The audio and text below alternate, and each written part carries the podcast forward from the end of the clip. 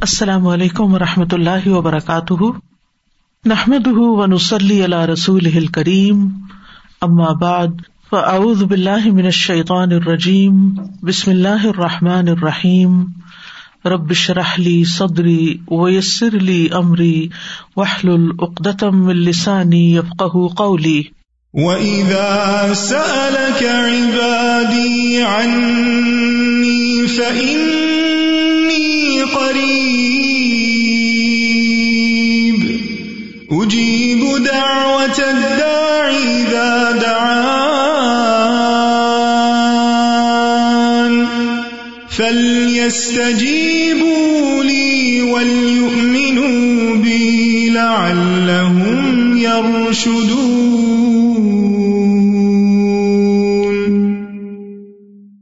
اور جب میرے بندے آپ سے میرے بارے میں سوال کرے تو کہہ دیجیے بے شک میں قریب ہوں، میں پکارنے والے کی پکار کا جواب دیتا ہوں۔ جب وہ مجھے پکارے، تو ان کو چاہیے کہ وہ میرا حکم مانے اور مجھ پر ایمان رکھے تاکہ وہ ہدایت پائے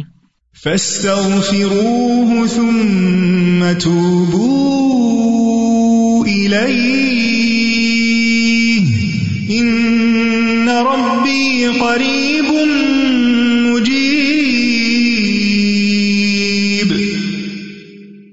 اللہ سبحان تعالیٰ اپنے بندے کے قریب ہے، اپنے بندے کی دعاؤں کا جواب دیتا ہے، انہیں قبول کرتا ہے۔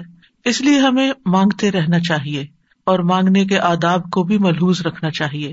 سب سے پہلے اللہ سبحان تعالیٰ کی حمد و ثنا، لا الہ الا اللہ وحدہ لا شریک لہ لہ الملک و لہ الحمد وہ اللہ کل شعی ان قدیر، لا حول ولا قوت اللہ بلّہ لا الہ الا اللہ ولا نعبد الا اياه له النعمة وله الفضل وله الثناء الحسن.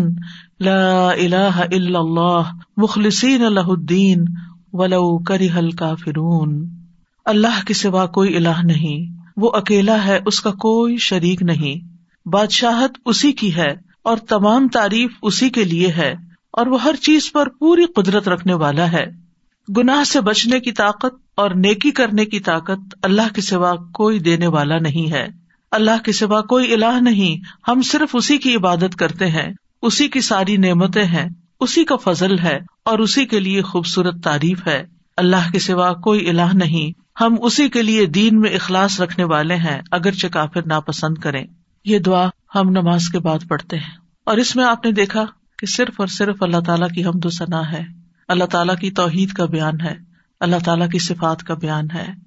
جب بندہ اللہ سبحان تعالیٰ کی تعریف کرتا ہے، شرک سے برات اور اللہ تعالیٰ کی عبادت کا اقرار کرتا ہے، تو یہ دعا کی اعلیٰ ترین قسم ہے۔ یہ زبان حال سے انسان پکار رہا ہوتا ہے کہ یارب میں تیرا محتاج ہوں اور میرے سارے مسائل کا حل صرف اور صرف تیرے ہی پاس ہے، کیونکہ تو ہر چیز پر پوری قدرت رکھنے والا ہے۔ اور پھر اللہ سبحان تعالیٰ کی تعریف ہر حال میں چاہے ہمیں کوئی پریشانی ہو، دکھ ہو، تکلیف ہو، ہم اپنی تقدیر کے واقع ہونے سے گھبرائے ہوئے ہوں۔ پھر بھی اللہ سبحان تعالیٰ سے بدگمان نہیں ہونا بد زن نہیں ہونا، دور نہیں ہونا، ناراض نہیں ہونا، بلکہ پلٹ پلٹ کر اسی کی طرف رجوع کرنا ہے اور اسی کی تعریف کرتے رہنا ہے۔ تو ہر قسم کی تعریف صرف اور صرف اللہ ہی کے لیے ہے، وہی ہے جو لاچار کی دعا قبول کرتا ہے۔ جب وہ اسے پکارتا ہے۔ وہی ہے جو مظلوم کی مدد کرتا ہے، جب وہ اسے بلند آواز سے پکارتا ہے۔ اور وہی ہر تکلیف کو ہم سے دور کرتا ہے اور ہر برائی کو ہم سے ہٹا دیتا ہے۔ ہمارا دل اسی کے ذکر سے زندہ ہوتا ہے۔ ہمارے معاملات اسی کے حکم سے وجود میں آتے ہیں۔ اور ہماری مشکلات اسی کی رحمت سے دور ہوتی ہیں۔ ہمیں اسی کی دی ہوئی حفاظت سے حفاظت ملتی ہے اور مشکلات اسی کے آسان کرنے سے آسان ہوتی ہیں۔ ہمیں اطاط اور عبادت اور دعا کی توفیق بھی اسی کی رحمت سے ملتی ہے، وہی دیتا ہے۔ اس لیے پلٹ پلٹ کر ہمیں اسی کی طرف رجوع کرنا چاہیے، اسی کی طرف لوٹنا چاہیے۔ ہماری زندگی میں بہت سے واقعات ایسے ہوتے ہیں کہ جو ہمیں ناگوار ہوتے ہیں، لیکن وہ ہماری تقدیر کا حصہ ہوتے ہیں۔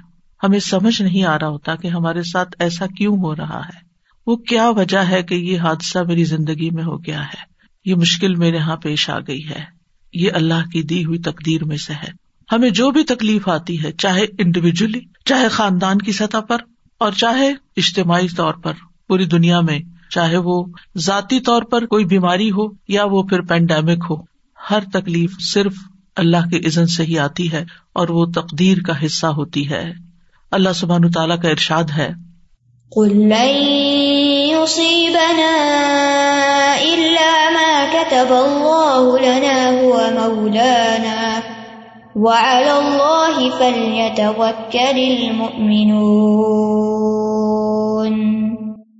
ان سے کہیے، ہمیں اگر کوئی مصیبت آئے گی تو وہی آئے گی جو اللہ نے ہمارے مقدر کر رکھی ہے۔ وہی ہمارا سرپرست ہے اور مومنوں کو اللہ ہی پر توکل کرنا چاہیے۔ یہ ہمارے عقید تقدیر کا ایک حصہ ہے۔ کہ کوئی بھی چیز ہماری زندگی میں نہیں ہوتی، مگر یہ کہ وہ اللہ ہی کا فیصلہ ہوتا ہے، تقدیر ہی کا ایک حصہ ہوتا ہے۔ کل نہیں اسی بنا اللہ ماں کتب اللہ لنا۔ کوئی مصیبت آ ہی نہیں سکتی، مگر وہ جو اللہ نے پہلے سے لکھ رکھی ہے۔ کہاں؟ لوہے محفوظ میں۔ یعنی جو مصیبت آتی ہے، اور پھر صرف مصیبت ہی تھوڑی آتی ہے، بہت سی خیر اور بھلائی بھی پہنچتی ہے۔ تو کل نہیں اسی بنا میں صرف مصائب نہیں ہے، اس میں نعمتیں بھی ہیں۔ جو نعمتیں اور راحتیں آتی ہیں ہماری زندگی میں، وہ سب تقدیر الہی کا حصہ ہے جب انسان کو یہ معلوم ہوتا ہے کہ اللہ کی طرف سے جو تقدیر میں لکھا ہے، وہ ہر صورت میں پورا ہونا ہے، تو انسان کے لیے مصیبت برداشت کرنا آسان ہو جاتا ہے۔ یہ چیز اس کے حوصلے میں اضافہ کر دیتی ہے کہ اللہ سبحان تعالیٰ اپنے بندوں پر ظلم کرنے والا نہیں۔ ہو مولا وہ تو ہمارا مولا ہے، ہمارا مالک ہے۔ ہمارا محافظ ہے، ہمارا مددگار ہے۔ اور پھر اس کے مولا ہونے کا تقاضا یہ ہے کہ وہ ہمارے دینی اور دنیاوی تمام معاملات میں ہماری سرپرستی کرے۔ اور ہمارے لیے اس کے بندے ہونے میں کیا لازم ہے کہ ہم اس کی قزا و قدر پر راضی رہیں۔ جو فیصلے وہ ہمارے بارے میں کرے، ہم اس پر اعتماد کریں کہ وہ ظلم کرنے والا نہیں ہے۔ اس نے جو بھی فیصلہ کیا، جو نعمت دی یا جو تکلیف اس کی طرف سے آئی، یہ سب اسی کا فیصلہ ہے۔ ہمارے اختیار میں یہ نہیں ہے یہ اللہ سبحان تعالیٰ کی مرضی سے آئی ہے اور ہمارا اس پر یقین ہے کہ وہ اپنے بندوں پر کوئی ظلم نہیں کرتا۔ اللہ سبحان تعالیٰ کے ہر فیصلے میں انسان کے لیے بھلائی ہے۔ یعنی وہ خیر کا فیصلہ ہو یا زندگی میں آپ کے کوئی تکلیف آ گئی ہو، اس میں خیر ہی خیر ہے۔ بندہ مومن کا تکیہ کلام کیا ہوتا ہے؟ اس میں بھی خیر ہوگی۔ کچھ بھی ہوتا ہے تو کیا کہتا ہے؟ اس میں بھی خیر ہوگی الحمد للہ اس میں بھی خیر ہوگی، اس کا بھی نتیجہ اچھا ہی ہوگا، اس سے بھی مجھے فائدہ ہی پہنچے گا۔ کیونکہ اللہ تعالیٰ نے کیا خبر دی ہے؟ کل نہیں اسی بنا اللہ ماں کتب اللہ ہو مولانا، وہ ہمارا سرپرست ہے۔ وہ ہمارے لیے جو بھی فیصلہ کرتا ہے، اس میں مومنوں کے لیے بھلائی ہی بھلائی ہوتی ہے۔ اور چونکہ وہ ہمارا مولا ہے، تو اس لیے ہمیں اس سے اچھی ہی امید ہے۔ اور ولا مولا الحم جیسے نبی صلی اللہ علیہ وسلم نے عہد کے موقع پر فرمایا تھا کہ اللہ مولانا ولا مولا الحم اللہ ہمارا مولا ہے اور ان کا کوئی مولا نہیں۔ یعنی جو اس پر ایمان نہیں رکھتے اور جو اس کی تقدیر پر ایمان نہیں رکھتے، پھر ان کا کوئی مولا نہیں۔ ان کا کوئی سرپرست نہیں۔ اہل ایمان کو اللہ سبحان تعالیٰ اپنی پناہ میں لے لیتا ہے۔ اس لیے مومنوں کو کیا کرنا چاہیے؟ وہ اللہ فل یا توکل مومنوں کو تو اللہ پر ہی توکل کرنا چاہیے، بھروسہ کرنا چاہیے۔ توکل کا مانا ہوتا ہے خیر کے حصول اور شر کے دور ہونے کے لیے اللہ تعالیٰ کو اپنا سہارا سمجھنا۔ اور جو اللہ تعالیٰ پر بھروسہ کرتا ہے، وہ کبھی نامراد نہیں ہوتا۔ اور جو غیروں پر بھروسہ کرتا ہے، تو وہ بے یارو مددگار رہتا ہے۔ کیونکہ وہ اس کی سرپرستی نہیں کر سکتے اور اس طرح انسان اپنی امیدوں کے حصول میں بھی ناکام ہوتا ہے۔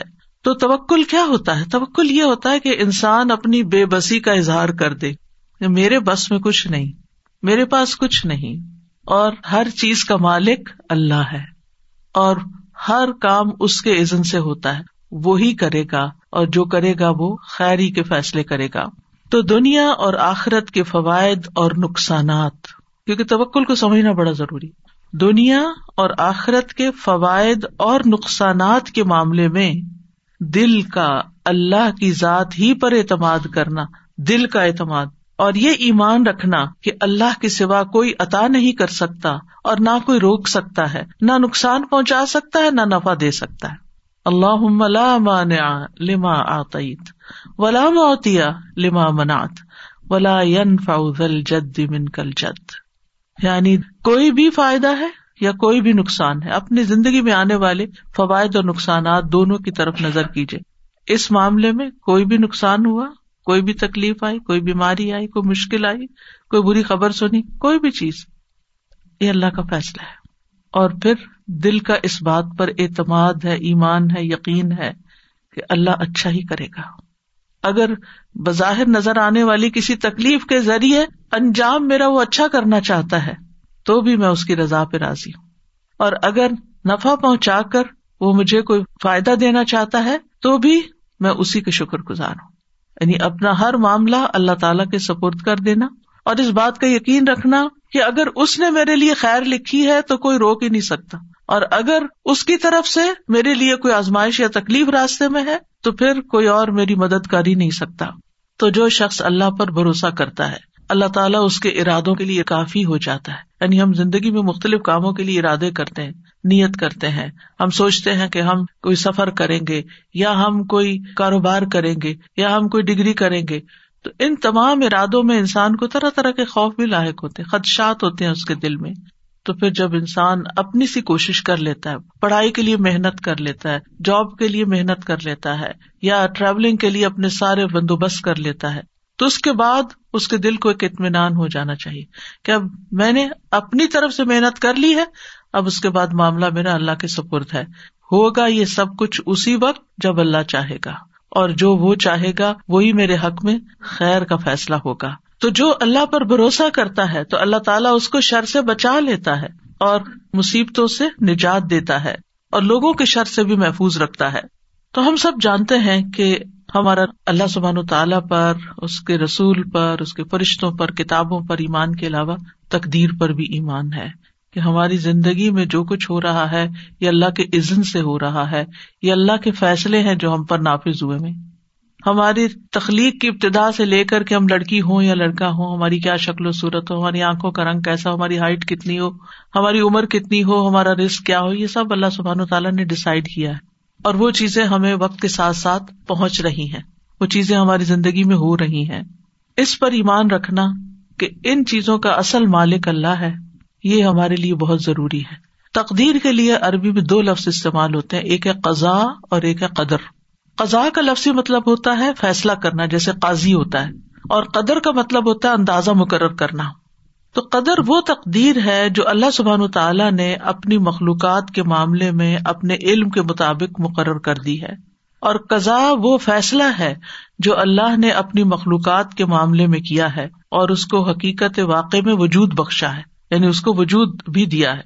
تو اس بنا پر قزا اور قدر پر ایمان لانے کا مطلب کیا ہے کہ اللہ سبحان تعالیٰ کے ازلی علم یعنی جو آئندہ قیامت تک ہونے والا سب اللہ کے علم ہے۔ اور اللہ سبحان تعالیٰ کی جاری ہونے والی مشیت یعنی وہی ہوتا ہے جو اللہ چاہتا ہے۔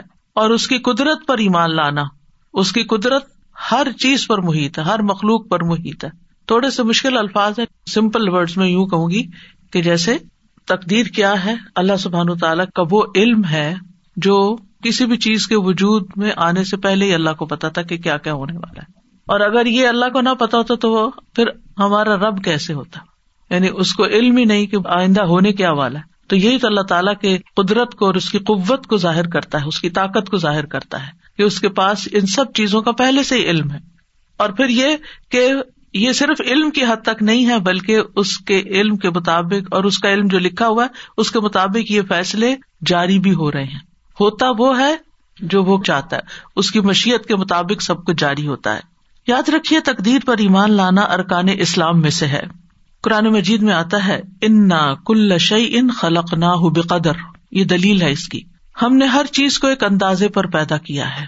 صورت الحضاب میں آتا وکان امر اللہ قدر ام مقدورا اور اللہ کا حکم ایک طے شدہ فیصلہ ہوتا ہے۔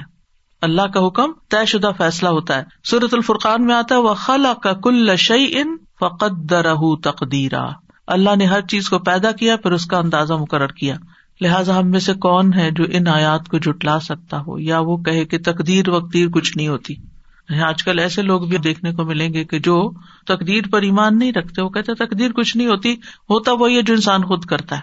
آپ کی تقدیر آپ کے اپنے ہاتھ میں۔ ایسا نہیں ہے۔ اللہ سبحان تعالیٰ کیا فرما رہے و کل شعین فقدر تقدیرا اللہ نے ہر چیز پیدا کی، پھر اس کی تقدیر مقرر کی۔ تقدیر قدر سے، قدر کا مطلب کیا تھا؟ اندازہ کرنا یہ کتنی بڑی ہوگی، کتنی چھوٹی ہوگی، کیا اس کی ایج ہوگی، کیا کرے گی، کیا فائدہ دے گی، کیا نقصان دے گی؟ یہ سب سب اس کا مقرر کردہ ہے۔ تقدیر پر ایمان کے چار ارکان ہوتے ہیں، یا چار مراتب ہوتے ہیں۔ پہلا مرتبہ، اللہ کے علم پر ایمان لانا، کہ اللہ تعالیٰ علم رکھتا ہے۔ دوسرا، اس بات پر ایمان لانا کہ قیامت تک جو کچھ ہونے والا ہے، اس نے لوہے محفوظ میں لکھ دیا ہے۔ یعنی اللہ کا علم یہ لکھا ہوا ہے۔ تیسرا، اللہ کی مشیت اور ارادے پر ایمان لانا، جو اس کی قدرت کاملہ کے مطابق نافذ ہونے والا ہے۔ یعنی اللہ سبحان تعالی کا ارادہ ہے اور اس کا ارادہ پورا ہوتا ہے۔ چوتھا، اللہ نے ہر مخلوق کو پیدا کیا ہے اور اس تخلیق میں اس کا کوئی شریک نہیں۔ تو ہمارا اس بات پر ٹھوس ایمان ہے کہ اللہ سبحان تعالیٰ اپنے ازلی ازلی سے مطلب یہ کہ بگننگ سے علم کی بنا پر ہر چیز کو جانتا ہے، جو کچھ ہو چکی، جو ہو رہی ہے، جو آئندہ ہونے والی ہے، سب کچھ اس کے لیے غیب اور حاضر کیا ہے؟ برابر ہے۔ پھر یہ کہ اللہ کا علم مخلوق کے علم جیسا نہیں، اللہ کے علم نے ہر چیز کو گھیر رکھا ہے۔ وہ ان اللہ قد احاطہ وک الشین علم اللہ نے ہر چیز کو علم کے ساتھ گھیرا ہوا ہے۔ یعنی اللہ تعالیٰ کو اس کی ہر ہر ڈائمینشن ہر ہر صورت، ہر ہر اس کے نتائج، اثرات سب کچھ پتا ہے۔ انسان نے تو بہت لیٹلی ڈسکور کیا نا کہ انسان کی زندگی کی بنیادی اکائی جو ہے وہ سیل ہے اور سیل کس چیز سے بنا ہوا ہے۔ لیکن اللہ سبحان تعالیٰ نے جب بنایا تھا، اس سے پہلے اللہ جانتا تھا کہ وہ کیا بنانے والا ہے۔ تو وہ جانتا ہے سب کچھ۔ پھر یہ ہے کہ ان ساری چیزوں کی باریکیوں کو بھی جانتا ہے۔ یعنی ایک سیل جو ہے وہ کب بگڑتا ہے کیوں بگڑتا ہے اور پھر کس طرح اس کی اصلاح ہو سکتی ہے اور انسان کیوں بیمار ہوتا ہے؟ یہ چیزیں انسان آہستہ آہستہ سیکھ رہے ہیں، لیکن اللہ سبحان و تعالیٰ کو یہ سب کچھ پہلے سے ہی پتا تھا۔ اور پھر یہ کہ وہ ان اللہ اللہ الغیوب اللہ غیب کے سارے علموں کو خوب خوب جانتا ہے۔ اور دوسری بات کیا کہی میں نے؟ کہ اللہ نے تقدیر کو لوہے محفوظ میں لکھ دیا ہے۔ اللہ کا یہ علم لکھا ہوا ہے۔ اور انسان ہو جنات ہو حیوانات ہوں، جمادات ہوں، ستارے ہوں، سیارے ہوں، زمین کی مخلوقات ہوں، آسمانوں کی مخلوقات ہوں، سب کے بارے میں نہ صرف یہ کہ وہ جانتا ہے، بلکہ ان سب کی تقدیر اس نے لوہے محفوظ میں لکھی ہوئی ہے۔ سورت الحج میں آتا ہے، الم تعلم ان اللہ یعلم ما فی السماء والارض، ان ذالک فی کتاب، ان ذالک علی اللہ یسیر کیا تم جانتے نہیں کہ اللہ وہ سب کچھ جانتا ہے جو آسمانوں میں اور جو زمین میں؟ بلا شبہ یہ سب کچھ ایک کتاب یعنی لوہے محفوظ میں درج ہے اور اللہ کے لیے یہ بات بالکل آسان ہے۔ سورج یاسین میں آتا ہے وہ کل شعی ان احسینا فی امام مبین یہ آئے تو سب پڑھتے ہیں نا، لیکن غور نہیں کرتے کہ مطلب کیا ہے۔ اور ہم نے ہر چیز کا ایک واضح کتاب میں ریکارڈ رکھا ہوا ہے۔ ہر چیز کا ریکارڈ موجود ہے۔ قیامت تک ہونے والی ہر چیز لکھی ہوئی ہے۔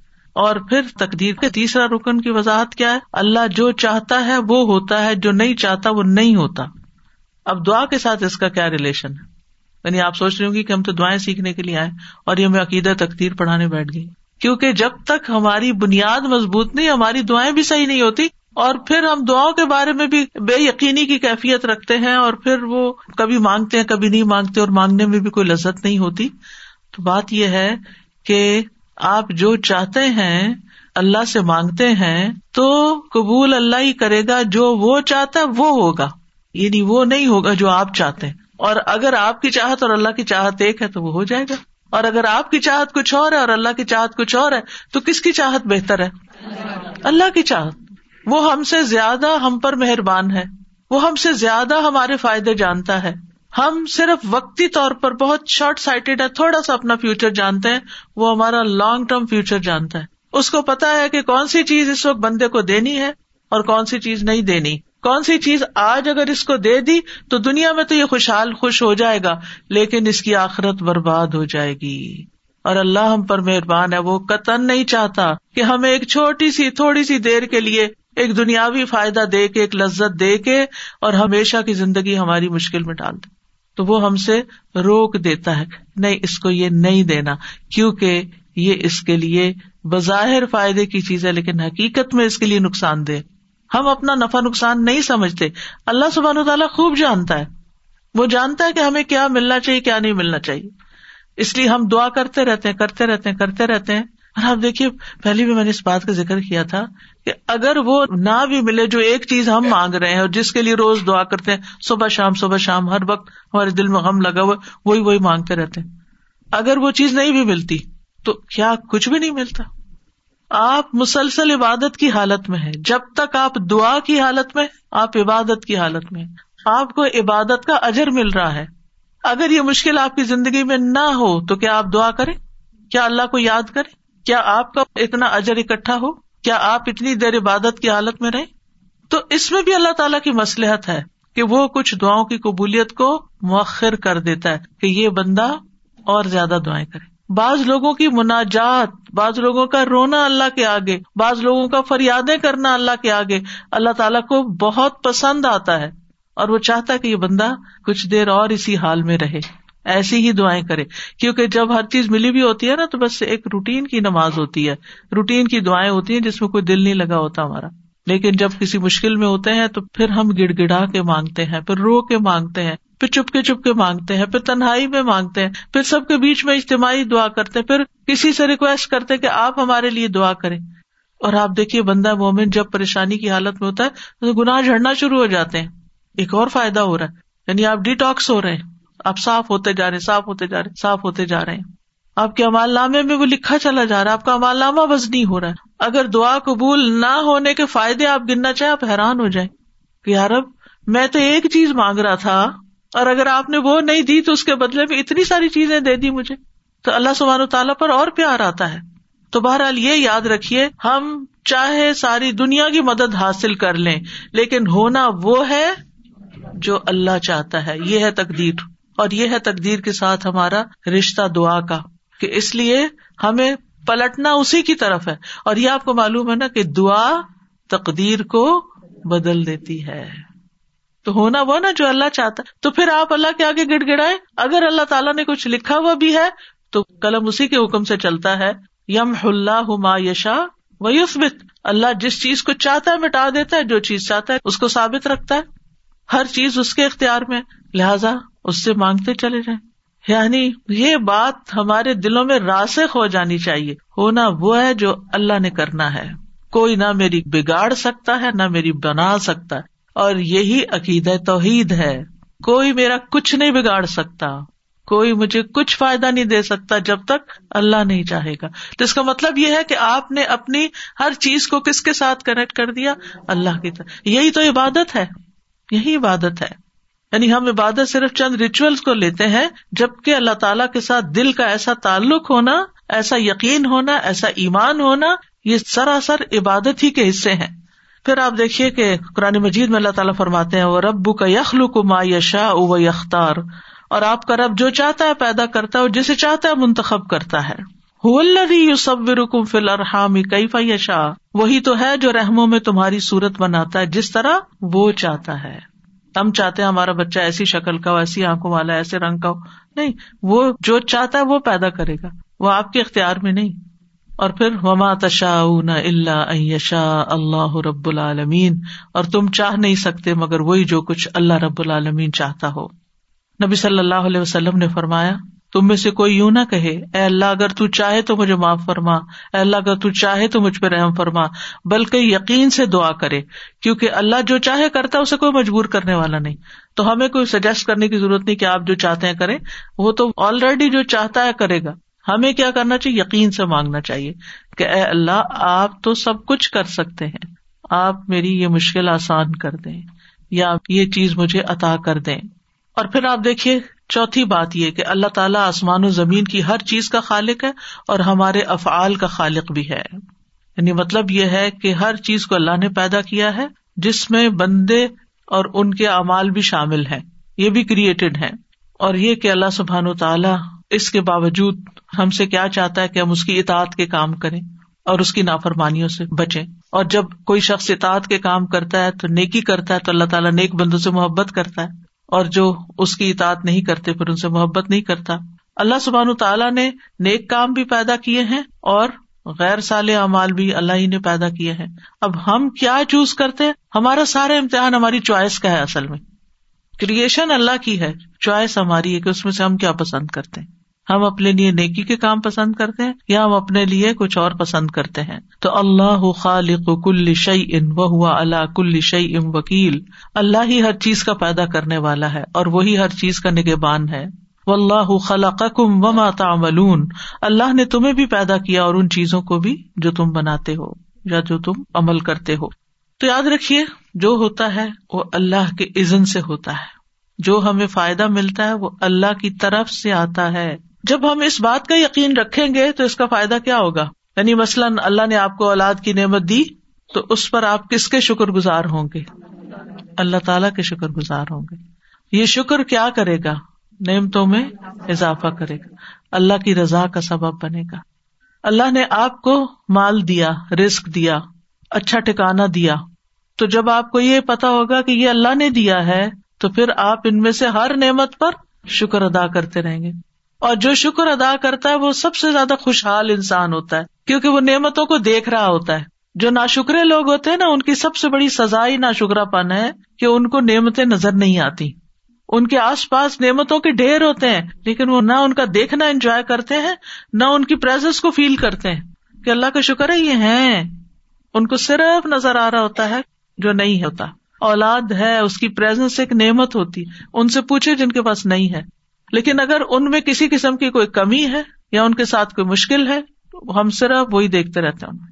اور اللہ نے چونکہ ہر چیز کا ایک وقت مقرر کر رکھا ہے نا، اس وقت کے آنے پر اولاد کو بھی وہ چیز مل جائے گی، ان کا بزنس فلرش کر جائے گا، ان کی جاب لگ جائے گی، ان کی ڈگری پوری ہو جائے گی، ان کی شادی ہو جائے گی، ان کے بچے ہو جائیں گے۔ ہر چیز کا ایک وقت ہے بھائی، اس نے اپنے وقت پر ہی ہونا ہے۔ لیکن ہم چونکہ وقت سے پہلے چاہتے ہیں، اس لیے ہم پریشان رہتے ہیں اور پھر شکر ادا نہیں کرتے۔ کہ الحمد للہ صحیح سلامت ہے اگر یہ بیمار پڑے ہوتے اور ہمیں ان کی خدمت کرنی پڑ جاتی، آپ دیکھیے ان پیرنٹس کو جن کے بچے اسپیشل بچے ہیں، اور وہ اب تک اپنے والدین کی مدد کے محتاج ہیں۔ آپ نے بھی ایسی مائیں دیکھی ہوں گی۔ ان کی زندگی میں صرف وہی چیز رہ جاتی ہے۔ یعنی وہ اپنا آپ بھی بھول جاتی ہے وہ ہماری طرح آزادی سے گھوم پھر نہیں سکتی انجوائے نہیں کر سکتی۔ تو اگر انسان دنیاوی معاملات میں اپنے سے نیچے والوں کو دیکھے تو اس کے دل کو کرار آ جائے کہ شکر ہے تو نے مجھے صحیح سلامت بچہ دیا ہے۔ کیا ہوا اگر اس بچے کو آپ نے یہ نہیں دیا؟ جو بھی چیز اس کی زندگی میں کمی ہے۔ کیونکہ عموماً مائیں اپنے سے بھی زیادہ اپنے بچوں کی زندگی میں جو کمی ہوتی ہے، اس کا غم کھائے رکھتی ہیں۔ اور اگر ہم تھوڑا سا اپنا طریقہ بدل لیں انہیں بچوں کے بارے میں شکر ادا کرنا شروع کر دیں۔ اللہ تیرا شکر ہے تو نے دیا۔ اللہ تیرا شکر ہے، زندگی ہے، صحت ہے، سلامتی ہے۔ اللہ تیرا شکر ہے۔ آپ دیکھیے، اس شکر کے بنا پر اللہ سبحان تعالیٰ آپ کو وہ بھی دے دے گا جو اب تک نہیں ملا، جو آپ مانگ رہے ہیں۔ کیونکہ شکر نعمتوں کو کھینچ لاتا ہے۔ اور نہ شکری ہر وقت غم، دکھ کی فریاد کرتے رہنا، ہر وقت پریشان رہنا، ہر وقت پریشان رہنا، یہ نعمتوں کو اور دور کر دیتا ہے۔ تو یاد رکھیے، تقدیر پر ایمان لانا ہماری ایمان کا حصہ ہے۔ اور ایمان کی حقیقت اس وقت تک نہیں انسان کو پتہ چلتی جب تک وہ تقدیر پر ایمان نہیں رکھتا۔ ابو دردا کہتے ہیں، نبی صلی اللہ علیہ وسلم نے فرمایا، ہر چیز کی ایک حقیقت ہوتی ہے اور کوئی شخص اس وقت تک ایمان کی حقیقت کو نہیں پہنچ سکتا جب تک اسے یہ یقین نہ ہو جائے کہ اسے جو چیز پہنچی ہے یعنی اچھی یا بری، وہ اس سے خطا نہیں ہو سکتی تھی۔ اور جو چیز خطا ہوگی، وہ اسے پہنچ نہیں سکتی تھی مل ہی نہیں سکتی تھی۔ یعنی جو شخص اس بات کو سمجھ جاتا ہے یعنی جو دعا قبول ہو گئی، وہ ہونی ہی تھی اور جو نہیں ہوئی اس نے نہیں ہونا تھا۔ تو جب تک انسان کو یہ بات سمجھ نہ آئے تو اس وقت تک وہ ایمان کی حقیقت کو نہیں پہنچتا۔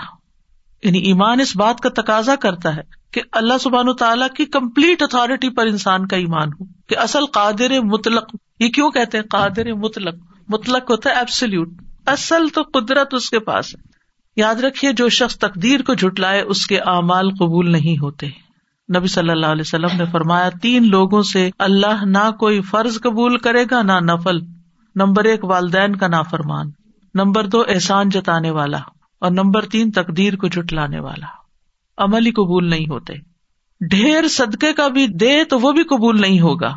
عبداللہ بن عمر قسم کھا کے فرمایا کرتے تھے اگر تقدیر کا انکار کرنے والوں میں سے کسی کے پاس اہد پہاڑ کے برابر سونا بھی ہو اور وہ سارے کا سارا اللہ کے راستے میں دے دے، تب بھی اللہ اسے قبول نہیں کرے گا جب تک وہ تقدیر پر ایمان نہ لائے۔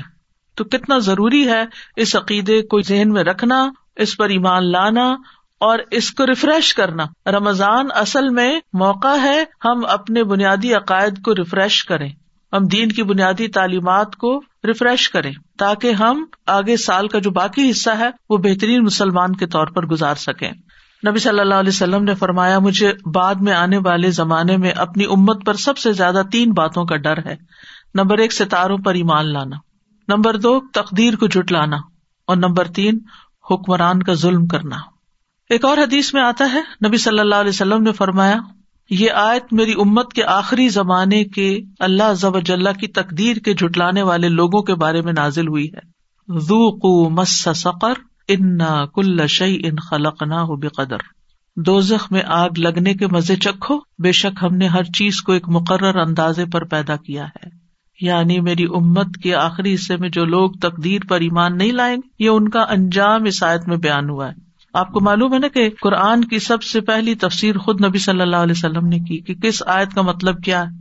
کچھ عمل سے کی اور کچھ زبان سے کی اور پھر جو علم آپ نے آگے صحابہ کو دیا ان میں سے حضرت عبداللہ بن عباس مفسر قرآن ہے۔ یعنی یہ جو سورت القمر کی آیات ہے فورٹی ایٹ فورٹی نائن ذوقو مس سقر، جہنم کی آگ لگنے کا مزہ چکھو، انا کل شعین خلق نہ ہو بے قدر ہم نے ہر چیز کو ایک مقرر اندازے میں پیدا کیا، ہم نے ہر چیز کی تقدیر مقرر کی ہے۔ پھر اسی طرح آپ صلی اللہ علیہ وسلم نے فرمایا، جنت میں والدین کا نا فرمان جادو پہ ایمان رکھنے والا آدھی شراب خور اور تقدیر کو جٹلانے والا داخل نہ ہوگا۔ تو تقدیر پر ایمان لانے کا تقاضا کیا ہے؟ نمبر ایک، اس بات پر یقین رکھنا کہ ہر چیز لکھی جا چکی ہے۔ یہ بار بار میں اس لیے دوہرا رہی ہوں تاکہ ایمان مکمل ہو کہ تقدیر پر ایمان کا مطلب کیا ہے۔ عمر، رزق، عمل، یہ سب کچھ تقدیر سے ہے۔ حسن کہتے ہیں، بے شک اللہ نے مخلوقات کو پیدا کیا تو ان کے ساتھ ان کی تقدیر کو پیدا کیا۔ ان کی عمروں کو تقدیر کے مطابق تقسیم کیا۔ ان کے رسک کو تقدیر کے مطابق تقسیم کیا۔ آزمائش اور صحت اور تندرستی کو بھی تقدیر کے مطابق تقسیم کیا۔ رسول اللہ صلی اللہ علیہ وسلم نے فرمایا، جس شخص کو بڑی فکر دنیا کی ہی ہو یعنی جو دنیا کے بارے میں زیادہ کنسرنڈ ہے، اللہ تعالیٰ اس کے کام پریشان کر دے گا۔ اور اس کی مفلسی اس کی دونوں آنکھوں کے درمیان کر دے گا۔ اس کو سوائے اپنی مفلسی کے اور کچھ نظر نہیں آئے گا۔ سب کچھ ہوتے ہوئے بھی اس کو خوف مفلسی کا ہے کہ کیا بنے گا۔ اور جس کی نیت اصل آخرت کی طرف ہو تو اللہ تعالیٰ اس کے سب کام درست کر دے گا۔ اس کے دل میں بے پرواہی ڈال دے گا اور دنیا جھک کر اس کے پاس آئے گی۔ پھر اسی طرح اولاد کا ملنا بھی مقرر ہے۔ جس جان نے آنا ہے وہ آ کر رہے گی۔ بیماری بھی تقدیر سے ہے۔ رسول اللہ صلی اللہ علیہ وسلم نے فرمایا، جاہلیت کے چار اوساف میری امت میں موجود رہیں گے جن کو لوگ ہرگز نہیں چھوڑیں گے۔ نمبر ایک نوحا کرنا یعنی کسی فوتگی پر۔ نمبر دو، حسب نصب میں تان کرنا۔ سبحان اللہ، اچھے خاصے پریکٹسنگ مسلم ہوتے ہیں، بچوں کی شادی کا موقع آتا ہے۔ ہم پٹھان میں شادی نہیں کریں گے، ہم فلاں میں شادی نہیں کریں گے۔ اور لوگوں کو کم ذات ہونے کے تانے دینا۔ حالانکہ سب کو خانے آدم کی اولاد ہے سب کی ذاتیں وہیں جا کے ملتی ہیں۔ نمبر تین، بیماری کو متعدی قرار دیتے ہوئے کہنا ایک خارشی اونٹ کی وجہ سے سو اونٹوں کو خارش لگ گئی۔ سوال یہ کہ پہلے اونٹ کو خارش کس نے لگائی؟ اب اس میں آپ دیکھیے کہ جیسے یہ کووڈ ہے، کتنا پھیلا ہوا تھا، لیکن جس کی موت لکھی ہوئی تھی، جس کو بیماری آنی تھی، اس کو آ کر رہی۔ جس جس کو بیمار ہونا تھا، وہ ڈبل ماسک میں بھی بیمار ہو کر رہا۔ اور جس کو اللہ نے بچانا تھا، بچایا۔ آگے کا بھی اللہ ہی کے ہاتھ میں ہے۔ تو اس لیے یہ سوچنا کہ صرف اس کی وجہ سے نہیں اللہ کا فیصلہ تھا۔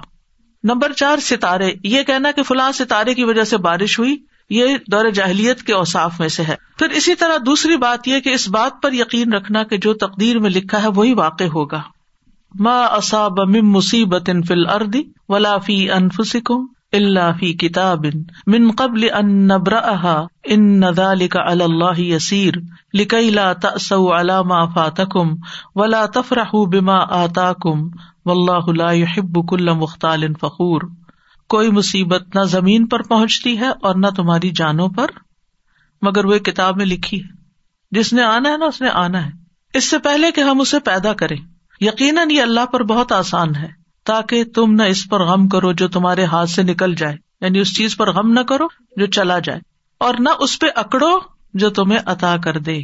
اور اللہ کسی تکبر کرنے والے، بہت فخر کرنے والے سے محبت نہیں کرتا۔ تو اس سے کیا پتا چلتا ہے کہ اگر کوئی تکلیف آ جائے، کوئی بیماری آ جائے، تو کیا کریں؟ ایک لفظ یاد رکھے مکتوب۔ مکتوب لکھا ہوا تھا، اس نے آنا تھا۔ یہ اللہ کا فیصلہ ہے۔ رضی تو بلّہ ربن۔ و بال اسلام دین و محمد نبی مثلاً آپ کو فلو ہو گیا۔ آپ کہتے میں نے تو فلو شاٹ بھی لگوایا تھا، میں تو اتنی احتیاط بھی کی تھی فلو کیوں ہو گیا۔ اللہ کا فیصلہ ہو گیا، مکتوب لکھا ہوا تھا۔ آپ سمجھتے ہیں آپ کے حق میں برا ہوا؟ نہیں، برا نہیں ہوا۔ اس کے ذریعے معلوم نہیں کتنی اور بیماریاں آپ کے جسم سے نکل جائیں۔ اللہ کو پتا ہے نا، اللہ کو آپ سے پیار ہے۔ وہ بڑی مصیبت سے بچانے کے لیے آپ کو چھوٹی مشکل میں ڈال دیتا ہے اور سات گنا بھی جڑتے چلے جاتے ہیں اور آپ کا اللہ تعالیٰ کی طرف رجوع بھی ہو جاتا ہے۔ اور یاد رکھیے کہ انسان کبھی بھی اللہ تعالیٰ کے بارے میں بدگمانی نہ کرے کہ اللہ نے مجھے بیمار کر کے میرے ساتھ اچھا نہیں کیا۔ نیور کیونکہ اللہ تعالیٰ کا ہر فیصلہ عدل پر مبنی ہے، حکمت پر مبنی ہے۔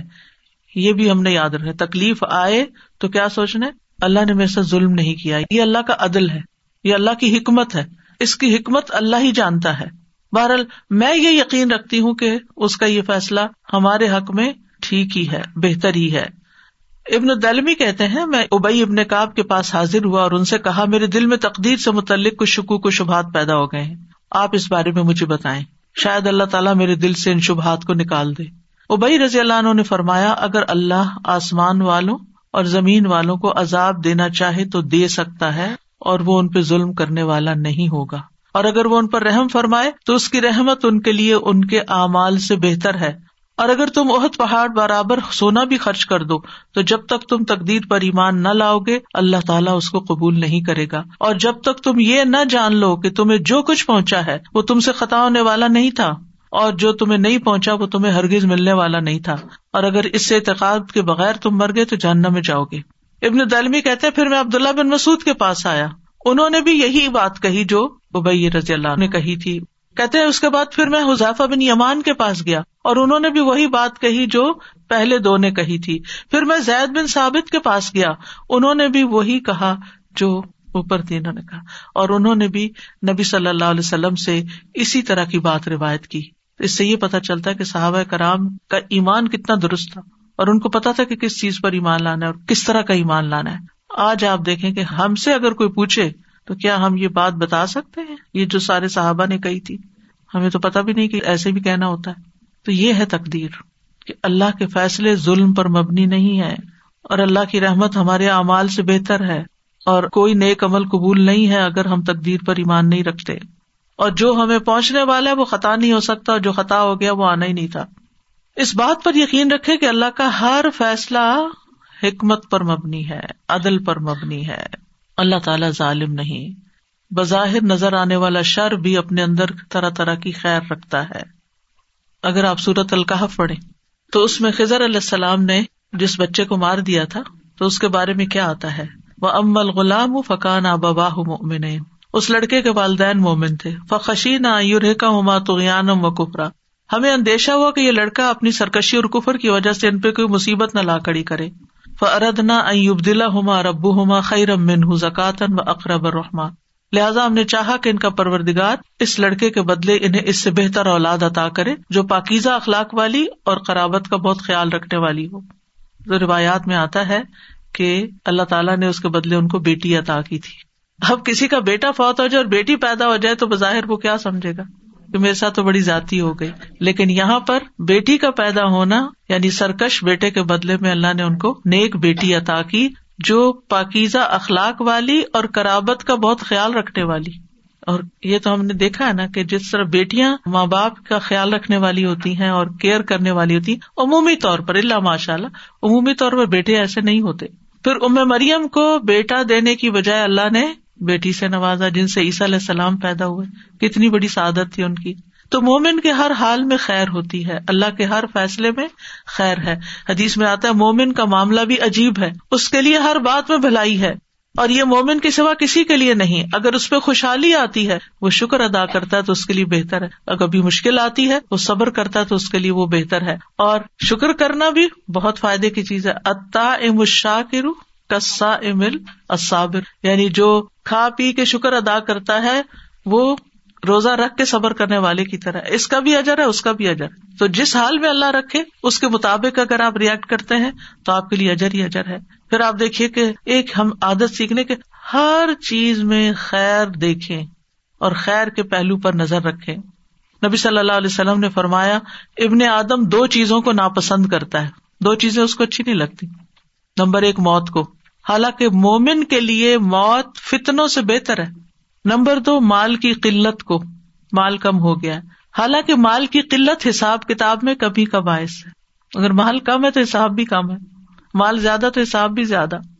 زندگی میں کوئی حادثہ پیش آ جائے تو یہی کہا کرے لا تحسبو شر القم بل ہوا خیر القم تم اسے اپنے لیے برا مت سمجھو، بلکہ یہ تمہارے لیے بہتر ہے۔ نہیں تمہیں پتا کہاں کہاں اس کی وجہ سے بہتری بھی ہو گئی۔ سفیان کہتے ہیں، انسان جو ناپسند کرتا ہے، وہ اس کے لیے بہتر ہوتا ہے، اس سے جس کو وہ پسند کرتا ہے۔ کیونکہ ناپسندیدہ چیز اسے دعا پر ابھارتی ہے، اور جسے وہ پسند کرتا ہے، وہ اسے آگ لگاتا ہے۔ یعنی دنیا کی عیش و عشرت چاہتا ہے، اور وہ اس کے لیے بازوقت اللہ سے دوری کا باعث بن جاتی ہے۔ بہت دفعہ ایسا بھی ہوتا ہے کہ جب کسی تکلیف کا انجام سامنے آتا ہے لیٹر آن، تو وہ ہمیں خوش کر دیتا ہے۔ اس وقت اللہ کے فیصلوں کی حکمت سمجھ آتی ہے۔ ابن عمر کہا کرتے تھے، انسان اللہ سے بھلائی طلب کرتا ہے، تو اللہ اس کے لیے کسی چیز کو منتخب کر لیتا ہے۔ یعنی اس کے لیے کسی تکلیف کو منتخب کر لیتا مطلب یہ تھا۔ پھر وہ اپنے رب سے ناراض ہو جاتا ہے اور اپنے انجام کا انتظار نہیں کرتا۔ پھر جب انجام سامنے آتا ہے تو پتا چلتا ہے کہ اللہ نے اس کے حق میں بہتری کی۔ کہ اس کو اس مشکل رستے سے گزار کر یہ نعمت دی۔ اللہ ہماری مسلحتوں کو ہم سے زیادہ بہتر جانتا ہے۔ اس لیے اللہ کے فیصلوں پر اعتماد ہونا چاہیے۔ آپ دیکھیں کہ بچے جب چھوٹے ہوتے ہیں نا تو ماں باپ سے اکثر ناراض رہتے ہیں۔ ہمیں کیوں اسکول بھیجتے ہیں؟ ہمیں کیوں ہوم ورک کرنے کو کہتے ہیں؟ ہمیں کیوں چھٹی نہیں کرنے دیتے؟ ہمیں کیوں فلاں چیز نہیں لے کے دیتے؟ ہمیں کیوں زیادہ چاکلیٹ نہیں کھانے دیتے؟ کیونکہ ان کا بس چلے تو کھانے پینے کی جگہ صرف سویٹس اور کینڈیز ہی کھا لیں۔ تو ماں باپ نہیں کھانے دیتے۔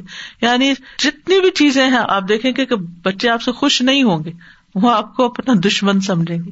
کہ شاید ہم ستیلے ہیں یا انہوں نے کہیں سے اڈاپٹ کیا ہوا ہمیں۔ جو اتنی سختی ہم پر کرتے ہیں۔ لیکن جب بڑے ہوتے ہیں، تو پھر تھینک فل ہوتے ہیں۔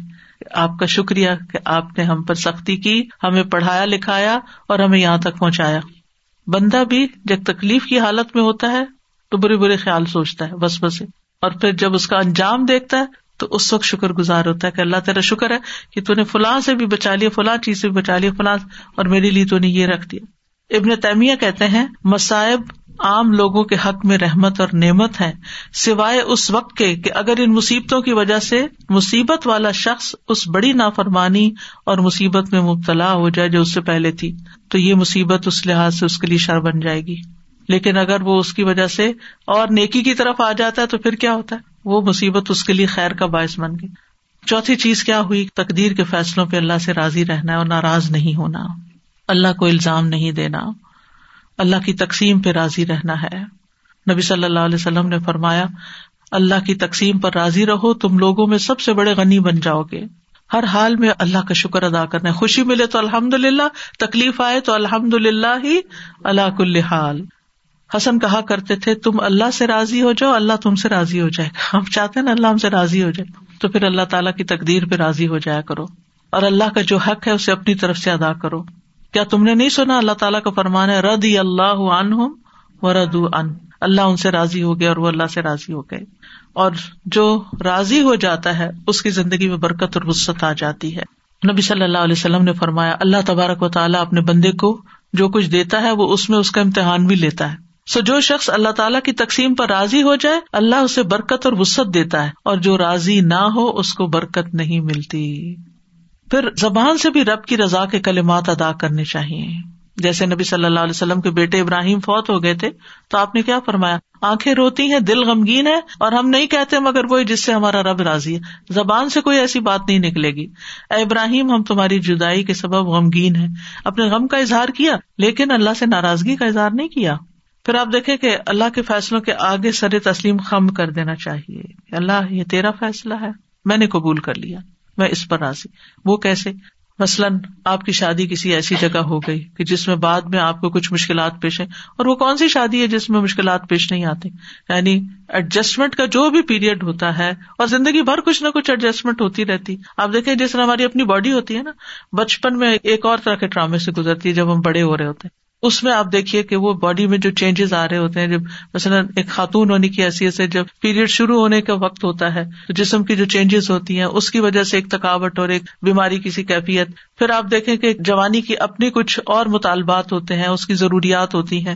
پھر اس کے بعد یہ ہے کہ جو جو انسان کو مینو پاز ہوتا ہے، بڑھاپا آتا ہے ایڈجسٹمنٹ ہوتی رہتی ہے نا سارا وقت۔ کس طرح کھڑے ہونا، کس طرح بیٹھنا، کس طرح چلنا ہے، کیا کھانا ہے، کیا نہیں کرنا۔ تھرو آؤٹ یور لائف آپ ایڈجسٹمنٹ کر رہے ہوتے ہیں اپنے ساتھ۔ کھانے پینے کے معاملے میں ایکسرسائز کے، سونے جاگنے، کام، ہر چیز کے، آرام کے، نیند کے، ہر جگہ۔ بالکل اسی طرح جو ہماری ازواجی زندگی ہوتی ہے، اس میں بھی وقت کے ساتھ ساتھ، شادی سے پہلے کے جذبات کچھ اور ہوتے ہیں۔ پھر شادی ہو جاتی ہے تو ابتدائی دنوں کے جذبات کچھ اور ہوتے ہیں۔ پھر دو مہینے کے بعد کچھ اور ہوتے ہیں، پھر چھ مہینے کے بعد کچھ اور ہوتے ہیں۔ سال گزر جاتا ہے تو کچھ اور ہوتے ہیں۔ اور پھر جب بچہ پیدا ہو جاتا ہے، کچھ اور ہوتے ہیں۔ پھر بچے جب جوان ہوتے ہیں، کچھ ماں باپ بڑے اچھی زندگی گزارے ہوتے ہیں۔ جب بچے جوان ہوتے ہیں، ان کے فیصلے کرنے میں آپس میں جھگڑ پڑتے ہیں۔ پھر اس کے بعد ان کے جب بچے پیدا ہوتے ہیں، ان کے غم لگا کے بیٹھ جاتے ہیں۔ تو کہیں نہ کہیں کچھ نہ کچھ ہماری زندگیوں میں یہ چل رہا ہوتا ہے۔ تو یہ ہماری زندگی کا ایک حصہ ہے۔ تو یہ اللہ کے فیصلے ہوتے ہیں۔ ان کے آگے جھک جانا چاہیے۔ ان کو قبول کر لینا چاہیے۔ ہمیں نہیں پتا کہ جس چیز کا ہم خوف کرتے ہیں، جس سے ہم ڈرتے ہیں، اسی میں ہمارے لیے کتنی خیر اور بھلائی اللہ نے لکھ دی ہو۔ یعنی ہمارے تباہمات ہوتے ہیں نا کہ کہیں ایسا نہ ہو جائے، کہیں ایسا نہ ہو جائے پتا نہیں کیا ہو جائے گا۔ تو ہر معاملے میں نا، مثلاً بچے جب اسکول ہی جا رہے ہوتے ہیں نا، تو اس وقت بھی اس اسکول میں داخل کراتے نا، زیادہ اچھا تھا۔ اس پروگرام میں بھیجتے تو زیادہ اچھا تھا۔ میرا خیال ہے ہم نے غلطی کی اس کو ڈاکٹر بنا کے۔ میرا خیال ہے ہم نے غلطی کی یہاں شادی کر کے۔ یعنی ساری زندگی انسان فیصلے بھی کر لیتا ہے اور پھر ریگریٹس بھی ساتھ ساتھ چل رہی ہوتی ہیں۔ تو یہ پارٹ آف لائف ہے۔ لیکن اس میں ہونا وہی ہے جو اللہ نے لکھا ہے۔ تو اب کیا ہے؟ جب اللہ نے لکھ دیا نا اور وہ چیز نافذ ہو رہی ہے، تو پھر کہیں رضی تو بلّہ ربن و بال اسلام دین وہ بھی محمد نبی اور اسی معاملے میں پھر ہمیں اللہ پر توکل کرنا پڑتا ہے۔ توکل انسان کے اندر اعتماد لے آتا ہے۔ انسان کے اندر اطمینان پیدا کر دیتا ہے۔ اور کیوں نہ توکل کرے؟ ہوا مولانا، وہ ہمارا مولا ہے نا، اس نے کام سنوارنے۔ میرے ہاتھ میں تھوڑی اپنی تقدیر، میرے ہاتھ میں تھوڑے اپنے فیصلے۔ اس نے کرنے اور اس کا ہر فیصلہ خیر پر مبنی ہے۔ اور بندہ جیسا گمان کرتا ہے نا اللہ کے بارے میں، اللہ تعالیٰ بھی اس کے ساتھ ویسا ہی معاملہ کرتا ہے۔ ایک شخص بیمار ہوا، نبی صلی اللہ علیہ وسلم نے اس کو فرمایا اللہ باس تہور ان شاء اللہ کوئی بات نہیں، یہ پاک صاف کرنے کا ذریعہ تو اس نے کہا، آپ یہ کہتے ہیں، یہ گناہوں کو دھونے والا ہے؟ ہرگز نہیں۔ یہ تو ایک نہایت شدید قسم کا بخار ہے، جو ایک بوڑھے پہ جوش مار رہا ہے، جو اسے قبر کی زیارت کرائے بغیر نہیں چھوڑے گا۔ برے برے الفاظ اس نے استعمال کیے۔ آپ نے فرمایا تو اچھا پھر یوں ہی ہوگا۔ یعنی آپ اللہ سے اچھا گمان کریں، اللہ آپ کے لیے اچھا کرے گا۔ جو چیز آپ کو پنچ کر رہی ہے نا، جو چیز آپ کو پریشان کر رہی ہے، اس کو کہیں، یا رب، ایسے اپنے ذہن میں نا اس چیز کو ایک فزیکل فارم دیا کرے۔ اور پھر اس کو لپیٹ کے کہا کرے، اللہ، یہ آپ کے حوالے آپ نے اس کی ٹیک کیئر کرنی ہے۔ میں نہیں کر سکتی۔ میرے دل کا یہ خوف دور کر دے۔ تو اس کی حفاظت کرنے والا۔ تو اس کی زیادہ کیئر کرنے والا ہے۔ تو نے اس کو پیدا کیا ہے۔ جیسے بچے ہیں۔ ام موسا نے کیا کیا تھا؟ یعنی کتنی بڑی مثال ہے۔ اور کہاں جا کے پلے تھے؟ اور پھر وہاں کیا مشکل پیش آ گئی؟ اور پھر کہاں پہنچ گئے؟ پھر اللہ نے کیا کیا نہیں عطا کیا؟ کیسا بڑا مقام پہلے پانچ العزم رسول میں سے ہے۔ یوسف علیہ السلام، یعقوب علیہ السلام کے دل میں کیسے خدشات تھے؟ جو ہر ماں باپ کے دل میں اولاد کے لیے ہوتے ہیں، خاص طور پر اگر اولاد آؤٹ اسٹینڈنگ ہو۔ لیکن ہر واقعہ جو ان کی زندگی میں پیش آیا وہ نہیں چاہتے تھے، لیکن اللہ غالب اللہ عمری اللہ اپنے فیصلوں میں غالب ہوتا ہے۔ لہٰذا وہی ہوا جو وہ نہیں چاہتے تھے، جو نہیں چاہتے، جو نہیں چاہتے تھے۔ چاہے کنواں تھا، چاہے ان کا بکنا تھا، چاہے عزیز مصر کے گھر میں مشکل پیش آنا تھا، چاہے جیل خانا تھا، ایک کے بعد ایک بڑی مشکل آتی چلی گئی۔ لیکن انجام کیا ہوا؟ کہاں پہنچے؟ نبوت بھی ملی، بادشاہت بھی ملی۔ ہر چیز ان کے اختیار میں دے دی اللہ نے۔ ہمیں نہیں پتا جن چیزوں سے ہم ڈرتے ہیں اور ہم چاہتے ہیں نہ ہو، لیکن اللہ غالب العمری وہی ہوتا ہے جو اللہ چاہتا ہے۔ اور جب وہ ہو جاتا ہے، لقد خلق نے انسان فی کبد انسان مشکلات میں پیدا کیا۔ زندگی پھولوں کی سیج نہیں کہ صرف آرام اور راحتیں ہی ملیں گی، مشکلات آئیں گی، لیکن اس میں سے خیر بھی نکلے گی۔ اور مومن کے درجے بعض اوقات اس تکلیف سے زیادہ بڑھتے ہیں بہ نسبت اس نعمت کے جو اس کے پاس ہوتی ہے۔ اس لیے مصیبت پہنچنے پر اجر کی ہمیشہ امید رکھے نبی صلی اللہ علیہ وسلم نے فرمایا، مسلمان پر کوئی مصیبت، بیماری، رنج و غم یا تکلیف ایسی نہیں آتی، یہاں تک کہ کانٹا بھی چپتا ہے، تو اللہ اس کے بدلے اس کے گناہ دور کر دیتا ہے۔ پھر پانچویں چیز یہ ہے کہ تقدیر کے فیصلوں میں کسی کو الزام نہ دیں کہ تم اس کا سبب ہو۔ عام طور پہ ہوتا ہے جب کوئی کام خراب ہو جاتا ہے، کوئی چیز خرید لیتے ہیں، تم نے کہا تھا یہ والی برانڈ خریدو۔ تو اب روز اسی کو کوستے چلے جاتے ہیں۔ حالانکہ بس وہ لکھا ہوا تھا، وہی پہنچنا تھا، اب ہو گیا جو ہو گیا۔ تو ایک دوسرے کے ساتھ اپنے ریلیشن نہیں پھر خراب کرنے چاہیے۔ اور یقین رکھنا چاہیے کہ نفع نقصان اللہ کے ہاتھ میں ہے۔ وہ ایم سس اللہ بدر فلاح کا شف اللہ و ارد کا بخیر فلاح راد فضلی ہی یوسیب بھی میں شاہ امن عبادی وہ الغفور الرحیم اگر اللہ تمہیں کوئی تکلیف پہنچائے تو اس کے سوا کوئی دور کرنے والا بھی نہیں۔ اور اگر وہ تمہارے ساتھ بھلائی کا ارادہ کر لے تو کوئی اس کے فضل کو ہٹانے والا بھی نہیں۔ وہ اپنے بندوں میں سے جس کو چاہے پہنچا دیتا ہے۔ یعنی خیر اور فضل، وہی بے حد بخشنے والا، نہایت رحم فرمانے والا ہے۔ غیر اللہ جو ہے، وہ کسی نفع نقصان کے مالک نہیں، چاہے وہ انسان ہو، چاہے کوئی اور ہو۔ اور یہ یاد رکھیے، کوئی تکلیف بھی آتی ہے تو اللہ کے عزن سے آتی ہے۔ ماں اصاب مصیبت اللہ بزن اللہ و میں بلّہ قلبہ اللہ بک الشعین علیم جو مصیبت آتی ہے اللہ کے عزت سے آتی ہے، اور جو اللہ پر اعتماد کرتا ہے، ایمان لے آتا ہے، اللہ اس کے دل کو ہدایت بخش دیتا ہے۔ اس کا دل کھول دیتا ہے، اس کے دل کو رہنمائی مل جاتی ہے، اس کو خیر نظر آنے لگتی ہے۔ اور اللہ ہر چیز کو جاننے والا ہے۔ یاد رکھیے، پوری دنیا مل کے نفع پہنچانا چاہے نا انسان کو، نہیں پہنچا سکتے۔ مگر اللہ کا عزن ہو تو کوئی روک بھی نہیں سکتا۔ اس لیے تکلیفوں کا اگر اندیشہ ہو تو مصائب سے بچنے کے لیے معاملہ اللہ کے حوالے کر دیں۔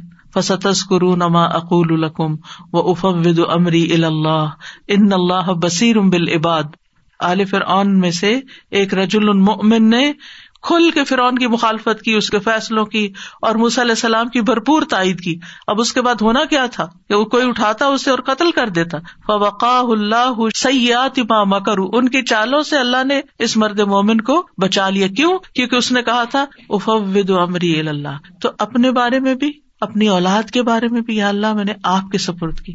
آپ ان کی حفاظت کا، جیسے موسا اور یوسف علیہ السلام کی کی تھی، جیسے عال فرعون کی اس رج کی کی تھی۔ مال کی طرف سے ڈر ہے، اولاد کی طرف سے، صحت کی طرف سے؟ کہیں یہ بیماری، کچھ لوگ یہ ہر وقت وہم لگا، کہیں مجھے کینسر نہ ہو جائے، کہیں مجھے فلانا نہ ہو جائے۔ جو ہونا ہو جائے گا، لیکن آپ اپنے آپ کو بھی اللہ کے سپرد کیا کریں۔ جو چیز اللہ کے حوالے کر دی جاتی ہے نا، اللہ سبحان و تعالیٰ اس کو درست کر دیتا ہے۔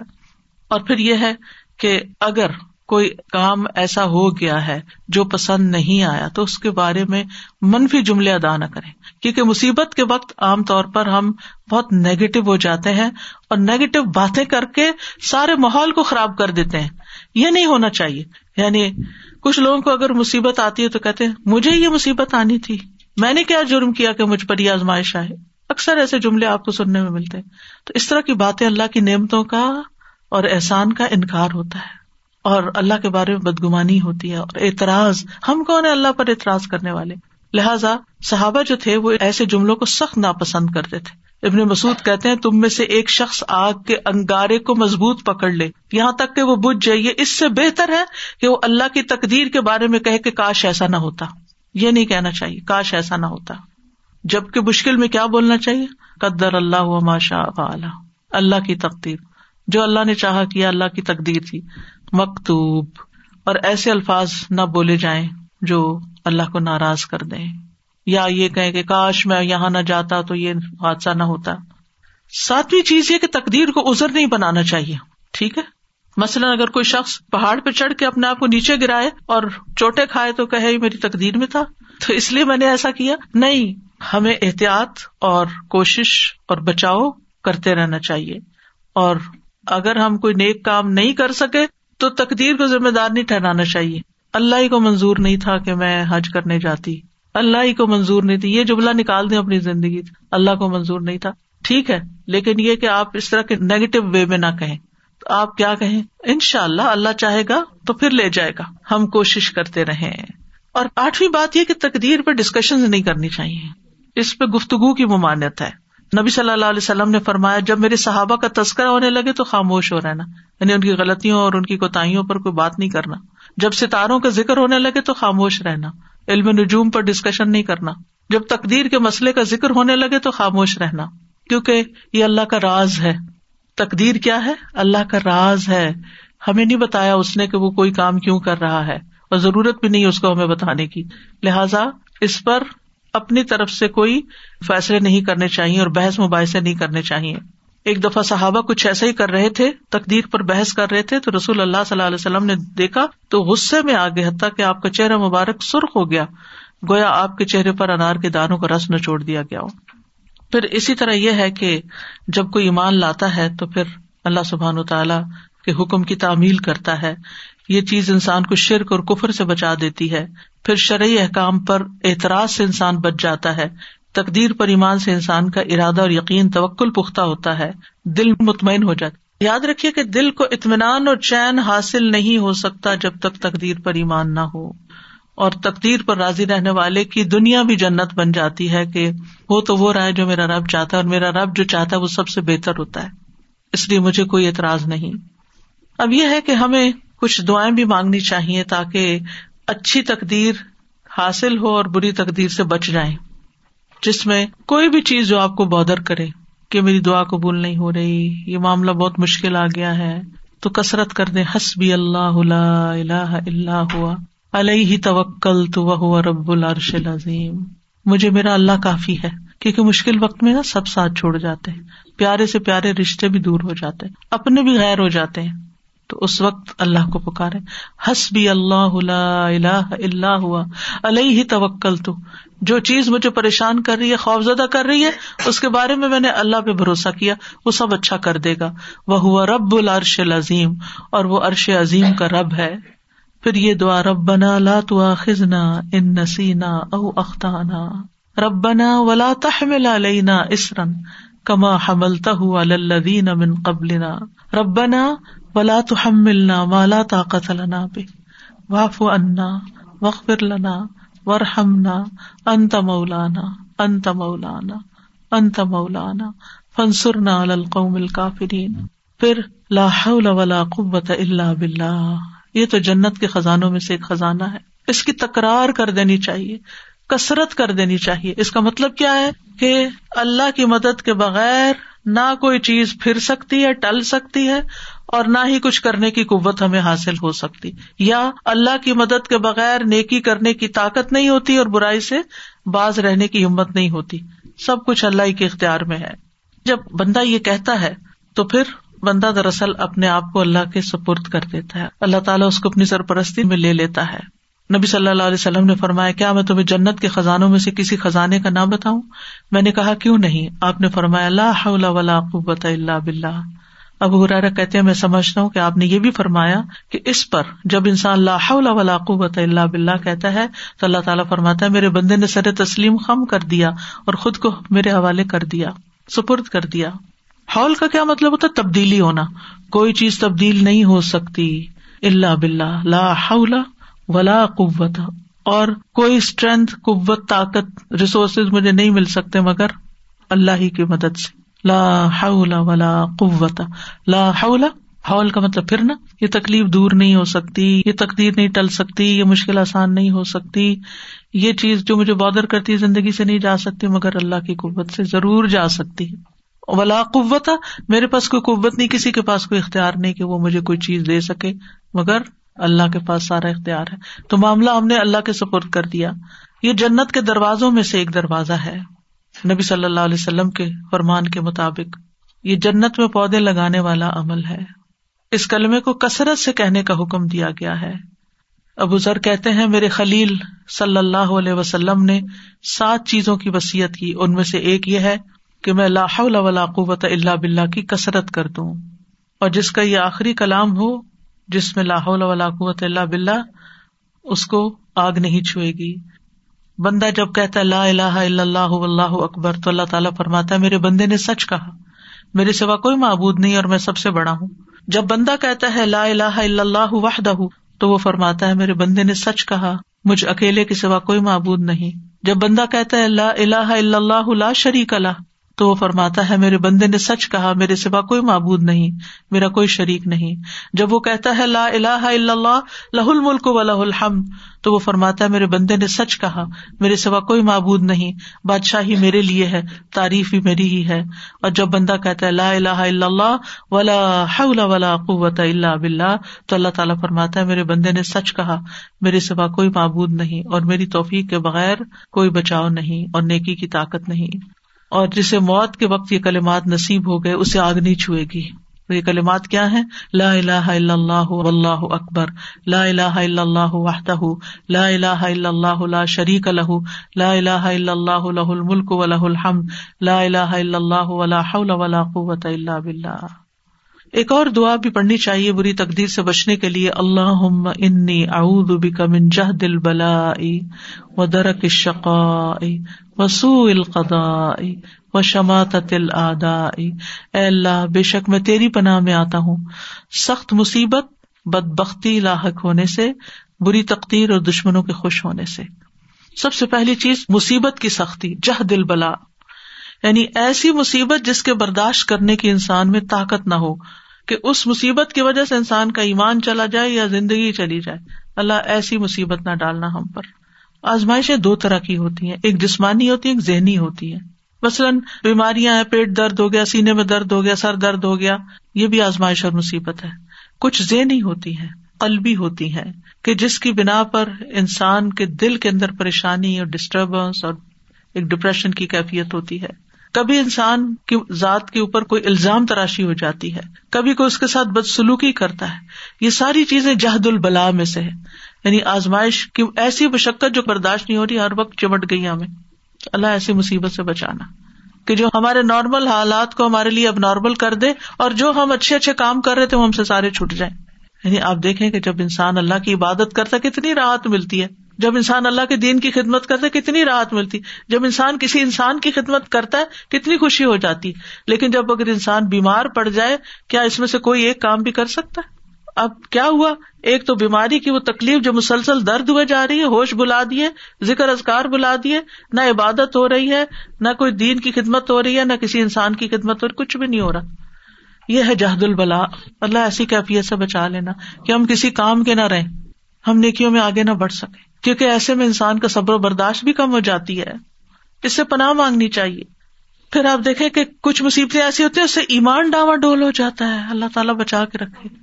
نیکی کے کام انسان کو اچھے نہیں لگتے۔ خیر اور بھلائی کے کاموں سے دور ہو جاتا ہے۔ وہ چیزیں انسان کو حق سے پھیر دیتی ہیں، خیر سے پھیر دیتی ہیں۔ منہ سے ایسے لفظ نکلنے لگتے ہیں۔ کیا فائدہ ہوا قرآن پڑھ کے پڑھا کے؟ نوز باللہ نوز باللہ۔ کیا فائدہ ہوا دین کی خدمت کر کے؟ کیا فائدہ ہوا یہ کر کے؟ سارے عمل برباد، کیا کرایا برباد۔ اس لیے جہد البلا سے پناہ مانگے دوسرا، درک الشقا درک کا مطلب تو پانا کسی چیز کو ملنا، کہیں پہنچ جانا۔ اور شقا کہتے ہیں، وہ چیز جو تباہی تک پہنچا دے۔ اور یہ سعادت کے برعکس ہوتا ہے۔ یعنی اے اللہ، مجھے اس بات سے بچا کہ مجھے میری دنیا، میری جان، میرے اہل، میرے مال یا میری آخرت میں کوئی ایسی مشقت لاحق ہو کہ اس کے سبب سے جو میں گناہوں، نافرمانیوں کے عمل کرنے لگوں۔ کیونکہ کچھ لوگ کیا کرتے ہیں؟ جب ان پہ کوئی تکلیف آتی ہے، وہ جادوگروں کے پاس پہنچ جاتے ہیں۔ وہ نجومیوں کے پاس پہنچ جاتے ہیں۔ ان سے غائب کی خبریں معلوم کرنے لگتے ہیں کیا کرایا ضائع ہو جاتا ہے۔ پھر ہے سو القدا بری تقدیر سے۔ یعنی وہ چیز تقدیر کا فیصلہ نافذ ہو جو انسان کو دکھی یا غمگین کر دے، یا اس کو ناپسندیدہ تقدیر میں مبتلا کر دے۔ جس کے نتیجے میں اس کے دین، دنیا، نفس، اہل، مال، اولاد اور خاتمے کسی بھی چیز میں وہ چیز واقع ہو سکتی ہے۔ اور سو القضاء میں ایک یہ چیز بھی آتی ہے کہ انسان کو غلط فیصلہ کر لے اپنے بارے میں یا کسی کے بارے میں۔ یا اللہ کا کوئی فیصلہ انسان کو دکھی کر دے، یہ بھی سو القدا ہے۔ یعنی اس کا دکھ اتنا ہو کہ اس سے وہ نکل نہ پائے۔ اور پھر انسان سوچے سمجھے بغیر کوئی فیصلہ کرے، بغیر عاقبت اور انجام کو دیکھے ہوئے۔ بس صرف جذبات میں آ کے یا کسی حالت اور کسی پریشانی اور مصیبت میں پڑھ کے مثلاً بازوقت ہم کو نیکی کا کام کر رہے ہوتے جیسے حضرت ابو بکر جو تھے، وہ مستا کو ماہانہ وظیفہ دیتے تھے۔ جب مستا نے الزام لگایا حضرت عائشہ پر یا ان لگانے والوں کے ساتھ شامل ہو گئے، تو حضرت بکر نے کیا کہا؟ اب میں نہیں دوں گا اس کو کچھ۔ اس نے میرے احسان کا یہ بدلا چکا۔ ہے کیا ہم میں سے ہر بندہ یہی نہیں کرتا؟ کہ جس پر آپ احسان کر رہے تھے، وہ آپ کے ساتھ کچھ کر دے تو آپ کہتے ہیں، بس میری خیر، بند۔ تو اللہ تعالیٰ نے کیا فرمایا؟ ان کو تو وہی کے ذریعے بتا دیا گیا تھا کہ نہیں، اللہ تو ہبونا یا پھر اللہ کو تم نہیں چاہتے اللہ تمہیں معاف کر دے؟ ہمیں کون بتائے گا؟ ہم قرآن پڑھیں گے تو ہمیں بھی پتہ چل جائے گا۔ لیکن اگر ہم قرآن پڑھنا پڑھانا ہی چھوڑ دیں گے تو ہمیں کہاں سے پتا چلے گا یہ سب کچھ؟ کہ ہم نے زندگی میں کیا کرنا ہے؟ ہمارے لیے گائیڈنس کیا ہے؟ تو پھر ایسی صورت میں یہ سول قزا ہے، برے فیصلے۔ اور قزا فیصلے کو بھی کہتے ڈسیزن کو بھی، کہ مثلاً آپ کورٹ میں اپنا کوئی معاملہ لے کے جاتے ہیں اور آپ کے خلاف کوئی فیصلہ ہو جاتا ہے، یہ بھی سول قزا ہے۔ یا لوگ آپ کے بارے میں بری طرح ججمنٹل ہو جاتے ہیں، یہ بھی سول خزاں ہے کہ لوگ آپ کے بارے میں برا سوچنا شروع کر دیتے ہیں۔ تو اللہ سبحان و تعالیٰ ہمیں سول خزاں سے بچائے۔ وہ شماعت و تلادا، کسی مصیبت پہ دشمنوں کا خوش ہونا۔ یا اللہ، اس چیز سے بھی ہمیں محفوظ رکھنا۔ اور پھر ایک اور دعا اللہ انی اعوذ بک من زوال نعمتی کا و تحول عافیتی کا و فجا ات نقمتی کا و جمی اسختی کا اللہ، بے شک میں تیری پناہ لیتا ہوں۔ اس بات سے کہ تیری دی ہوئی کوئی نعمت مجھ سے چھن جائے، تیری دی ہوئی آفیت پلٹ جائے، کوئی ناگہانی عذاب آئے، اور تیری تمام ناراضگیوں سے تیری پناہ لیتا ہوں کہ تو کبھی مجھ سے ناراض ہو۔ اور وہ اس الکر ردا باد القدا اس الکر ردا باد القدا یا اللہ، تقدیر نافذ ہونے کے بعد مجھے راضی کر دینا۔ یعنی میں اس پہ ناراض نہ ہوں۔ تو اللہ کے فیصلوں پر راضی ہونا جو ہے، یہ بھی دل کے سکون اور اطمینان کا ذریعہ ہے۔ یا بن معاذ سے کہا گیا، بندہ اللہ کی تقدیر پر راضی رہنے کے مقام پر کیسے پہنچ سکتا ہے؟ تو انہوں نے کہا، جب وہ اپنے نفس کو چار چیزوں پہ کام کر لیتا ہے، جن کے ساتھ وہ اپنے رب کے ساتھ معاملہ کرتا ہے۔ نمبر ایک، وہ کہتا ہے، اللہ اگر تو مجھے عطا کرے گا، میں قبول کروں گا۔ دوسرا وہ کہتا ہے، اگر تو مجھے محروم رکھے گا، میں راضی رہوں گا۔ تیسرے، اگر تو مجھے چھوڑ دے گا، تو میں تیری عبادت کروں گا۔ چوتھے، اگر تو مجھے بلا لے گا یعنی موت میری آئے گی، تو میں تیری پکار پہ لب بیک کہوں گا۔ تو صرف مومن ہی اللہ کے فیصلوں پہ راضی ہوتا ہے۔ لہٰذا صبح شام تین دفعہ پڑھے رضی تو بلّہ ربا و بال اسلام دین و بے محمد نبی جو شخص دل سے یہ کہتا ہے، اس کے لیے جنت واجب ہو جاتی ہے۔ اور پھر بطر کی نماز میں، وبارک لی فی ما آقیت وقنی شرما قدعید ف ان کا تقدی ولا یقدا علیہ اور میرے لیے اس چیز میں برکت دے دے جو تو نے مجھے عطا کی ہے۔ مجھے اس چیز کی برائی سے بچا جو تو نے مقدر کر دی ہے۔ تو فیصلہ کرتا ہے اور تیرے خلاف کوئی فیصلہ نہیں کر سکتا۔ لہذا انسان اللہ سبحان و تعالی سے دعائیں کرتا رہے اور اللہ کی رضا پہ راضی رہے۔ تو اصل میں تقدیر کیا ہے؟ اللہ کے فیصلے ہیں، ہمارے پارٹ پہ کیا ہے، ہم ان پہ راضی رہیں اور اس کی عبادت نہ چھوڑے اور اس کا در نہ چھوڑے اس سے دعا نہ چھوڑے اسرار اور تکرار کے ساتھ دعا کرتے رہے اللہ تعالیٰ ہماری دعا کو قبول فرما لے۔ و آخر داوانا ان الحمد اللہ رب العالمین۔ سبحان اللہ و بحمد کا اشد اللہ اللہ اللہ انت استخ کا و اطوب السلام علیکم و رحمۃ اللہ وبرکاتہ۔